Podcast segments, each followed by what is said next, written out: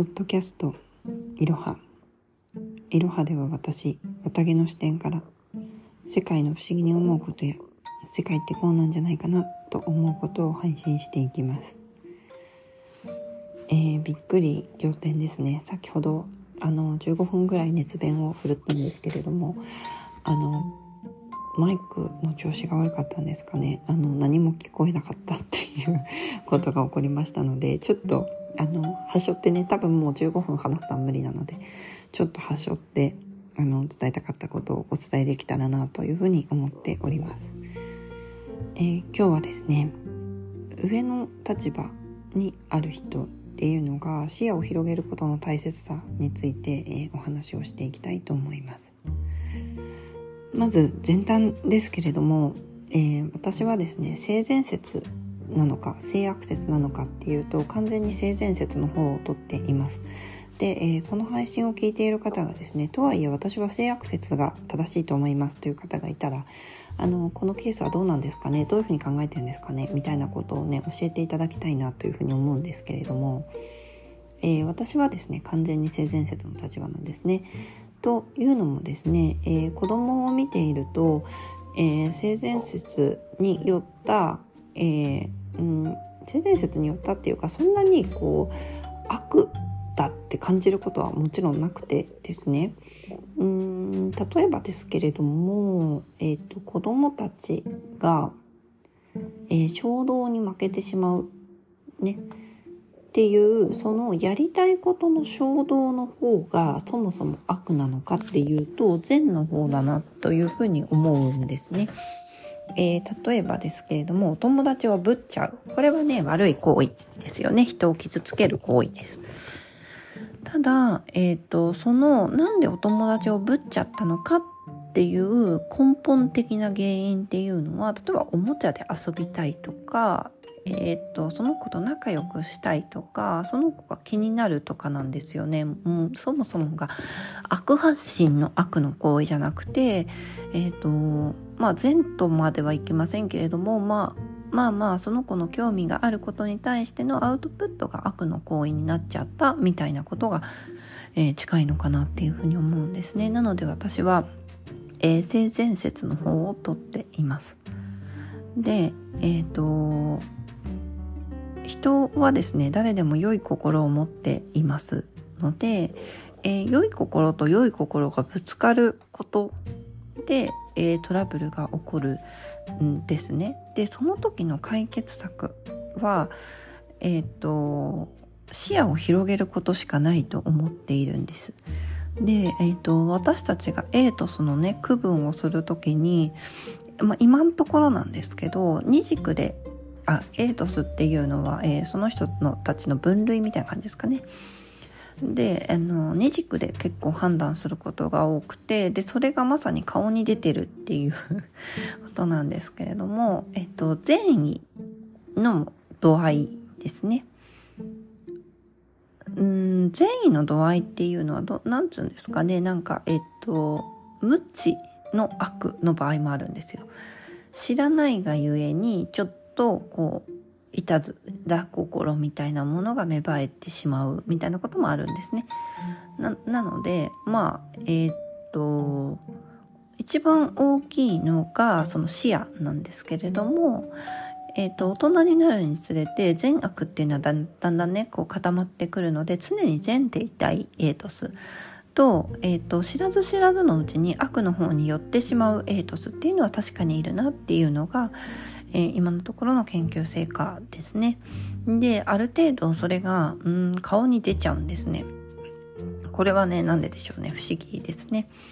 えー、顔に出ちゃうっていうことが、えー、分かっております。で、えっ、と、とあるですね、えーと、学校のエピソードをですねちょっとお話をしたいなと思うんですけれども今有名な私立小学校ですねえー、っとこれはフラッシュですかね。ヤフーニュースに載っていました。えー、っとまあ名門と言われる成城学園初等学校でえー、っとトラブルが起こったという事例なんですね。で、えーと、ちょっと簡単に、えー、お伝えしますけれども、まあ、とある先生がですね、えっ、と、帰りの会の開始前に騒いで下校の準備をしなかったので、えっ、ー、と、先生が戻ってきても怒って、ふざけていたら怒りますよという形で注意をしたと。で、えっ、ー、と、先生が戻ってきますと、えー、B 君ね、いっぱいふざけてる子はいたけれども B 君だけが準備をせず騒いでいたり床に寝そべったりしていたということがあったそうです。で、えーと、当然ね他のお子さんに迷惑になるじゃないですか帰りの会が開始できないので。えーと、なので B 君のですね両足を引っ張って外に出してしまいましてえっ、ー、と準備ができたら教室に戻るようにしなさいというような形で指示をしたということなんですね。でその後も、えーと、B 君は普通に、えーと、投稿していましたし、まあ、A 先生とも親しげであったということなんですけれどもまあえーと、PTSD になりましたっていう診断書が出てきましてえっ、ー、とまあそうですね先生が紆余曲折ありましたが先生の方がご退職になられてしまったということですね。というのがニュースになっていました。で、えーとまあ、この記事は先生の側に立っていまして、えーと、保護者がね、えーと、そういうような形であのクレームを言うのはどうなのかねというのと、まあ、特別扱いなんじゃないですかねみたいな感じでこう書かれているんですね記事では。でえっ、ー、とあこれすごいなんか正直難しい問題だなって思っていまして内情はもちろんこの学校にしかわからないので私はこのことについて論ずることはないんですけれどもえっとまずえー、私学であるので、えっと、こういうような子がいた時にそれをそのまま見逃すっていうことは私学ってできないんですよね。なんかこう、うん、なんででしょうね。できないんですよ。なので全員がとにかく一緒に、えー、っとおか会の会をして、えー、お帰りをするとでできなかったことに対しては適切な指導をするみたいなことはもう学校としてねこう求められていることなわけですよ。でもまあとある子ができなかったと。で、えっと、その時に、えっと、考えたいことなんですけれども、えっと、まず先生は全て善意で動いているんですよ。ね、だってよくよく先生の立場に立って考えてもらいたいんですけど全て自分のこう善意で動いておりますなので先生はあの正直なところ先生の立場で考えれば本当は全く悪くないですけれどもじゃあ今度親の立場で考えたりえーと、その児童の立場で考えた時両足を持って引っ張り出されたということは、うん、確かにショッキングなことなんですよね。で、えっと、このケースでいけば、えっと、子供の方を適切な指導をして、えっと、親の方も適切な指導をしてあの親子ともに解決してもらうってのは若干不可能に近いんですよ。まあ言うし続け言い続けるしかないんですけれども不可能に近いんですよね。でっていうのも多分この親御さん自身も、えっと、善悪がずれちゃっているので今まで注意してこなかったはずなんですよ。なのでそれをいきなり注これはいけないことですよって言われても多分親の方もチューニングがすぐにはできないと思います。で、えっと、うちの子たち2人とも男の子ですし、えっと、あれなんですけど結構ねおとなしいですねとかあのお利口ですねって言われること多いんですねでも最初からそうだったわけじゃなくてなんかもう幼稚園に入る前とかはねもう結構大変だった時期もあるんですよ。でもそこからこれはやっちゃいけないよっていうことをちゃんと明確に私の方で線引きをして必ず注意をするみたいなことをした結果が今なんですね。うん。でえっ、ー、となのでその児童の方の親 も児童も、えっと、チューニングがそもそも小学校の時点で終わってないということはもうこの時点で若干あの指導するのには限界があると思います。であの面接でもね見極められなかったということなので、えっと、この親御さんに対しては、まあ、注意をするけれども改善はおそらく見込めないだろうと。あとは先生の方から、えっとヘルプを出していくしかないかなというふうに思っています。でえっとこのじゃあ変われるのは先生だけなんですね。で先生はうん本当に善意で動いているけれどもその悪いことをした子に対してえっ、とどういうふうな指導をするべきなのかっていうところだけが若干ずれていたっていうことなんですよね。でもこれ先生だけで解決するのはもしかしたら難しかったかもしれなくて